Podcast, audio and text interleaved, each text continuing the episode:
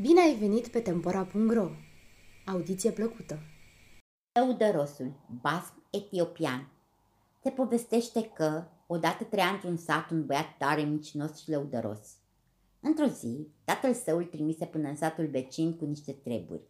Când se întoarse de acolo, băiatul începu să povestească prietenilor săi. Nici eu nu știu cum de-am mai scăpat cu viața. Dar ce s-a întâmplat? Ce-ai pățit? îl întrebară curioși prietenii. Închipuiți-vă, începu el să istorisească. Pe când mă întorceam din satul vecin, am observat că aleargă după mine și mă urmărește o haită fuioasă de hiene.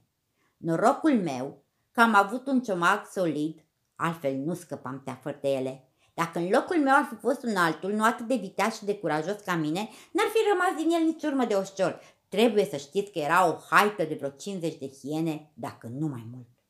Ce tot născocești, îi spuseră băieții.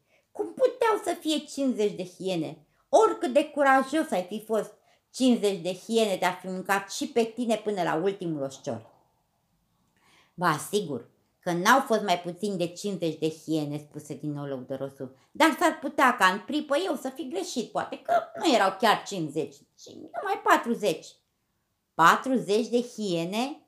Cine o să te creadă? râsără băieții. Dacă n-au fost 40, dar 30 precis că au fost, spuse lăudărosul. Povești! N-au fost nici trei hiene, râsără ceilalți. Ei, dacă vreți să știți, aflați că au fost exact 10 hiene. Dar cum poți să te lupți cu 10 hiene? strigară prietenii săi din toate părțile. Degeaba vorbiți așa, răspunse lăudărosul. Dacă e vorba de adevăr, atunci trebuie să vă spun că au fost trei de toate. Însă să știți că nimeni dintre voi n-a văzut încă o asemenea hienă uriașă. Fiecare dintre ele era mare cât o colibă. Și să mă credeți, aceste trei hiene erau cu zece din cele obișnuite. Lasă-te de păcăleli! Adevărul este că n-ai văzut niciun fel de hienă, îi spuniră în râs băieții.